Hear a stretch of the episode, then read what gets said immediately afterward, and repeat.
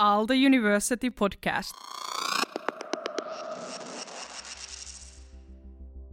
Hi, my name is Maria Törnroos, and I'm the psychologist for doctoral students at Aalto University. Welcome to The Best Thing Today.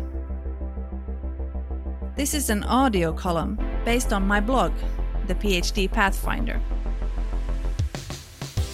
If you want to read the blog post I'm talking about today, or find the references mentioned in the audio column, or just want to read some more blog posts, visit my blog at mariatonros.fi. The Best Thing Today, a podcast series by Aalto University psychologists.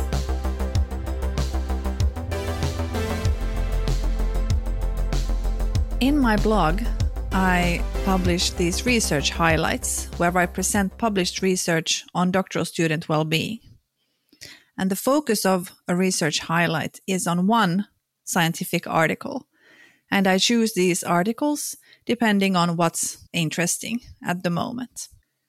In this research highlight, I will focus on imposter syndrome, belongingness, and well-being in academia. A recent article by Sverdlik, Hall, and McAlpine examined the effect of integration into the scholarly community and perceptions of self-worth on the well-being of doctoral students. So, in essence, they were looking at imposter syndrome and belongingness in academia, something I've written about many times in my blog. What is especially compelling about this research is that the authors sought out to explain the process by which imposter syndrome develops in doctoral students and some of the consequences imposter syndrome has on well-being. Although we know something about the antecedents of doctoral student well-being, understanding how imposter syndrome develops is really important, as it helps us intervene and create a safer and more supportive environment for doctoral students. Imposter syndrome is no joke. It is characterized by an inability to internalize one's own academic success, attributing any success to external factors, for example, luck or networking.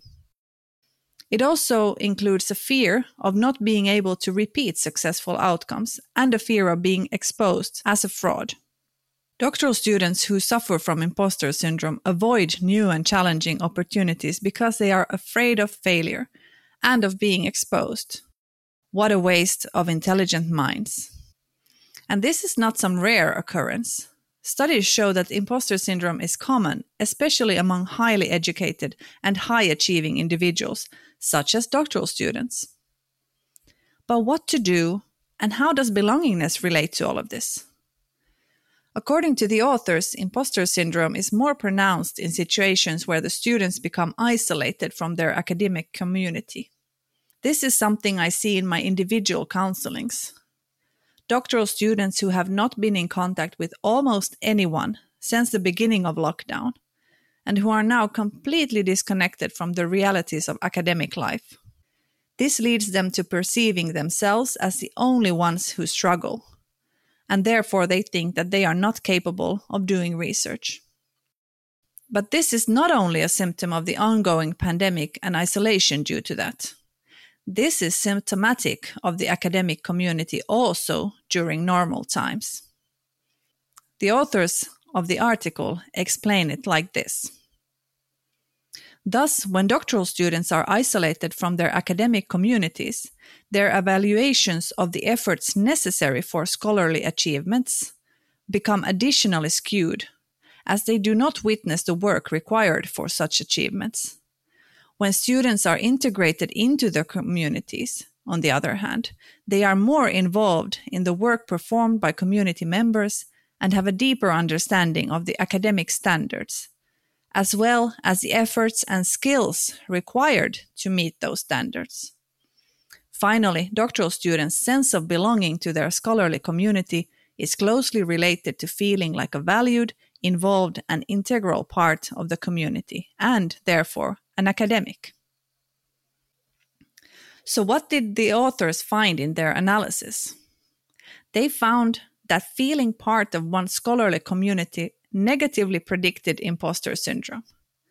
and that imposter syndrome predicted increases in depression, stress, and illness symptoms.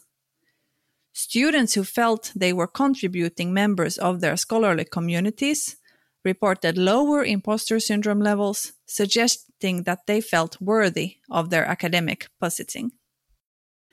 This article thus highlights the importance of making an effort to socialize new doctoral students into the community, creating safe spaces to express feelings of inadequacy or fear of failure, and the need for supportive social atmosphere at the departmental level that emphasizes the quality of interactions and consultation with faculty. All this can be achieved by, for example, allocating more resources for scholarly get-togethers like conferences, establishing structured mentoring and collaboration paths between members of the community, or investing in proper and structured onboarding also for doctoral students at all levels, not only by HR. This can also be achieved by information and orientation sessions for first-year doctoral students that highlight the prevalence and remedies of feeling like an imposter to normalize these otherwise deleterious feelings of inadequacy. It would also be important to make senior staff accountable for involving doctoral students in scholarly happenings and integration into the community. Universities should also provide counseling services and professional development seminars that tackle these topics specifically. And also train supervisors to identify imposter syndrome in their doctoral students and provide access to resources that can help reframe the negative self-perceptions. This is the best thing today. A podcast series by Aalto University psychologists. You have been listening to Maria Törnroos. Please remember to listen to the other episodes of The Best Thing Today. The Best Thing Today is also recorded in Finnish under the name Paras Hetki Päivässä. Aalto University Podcast.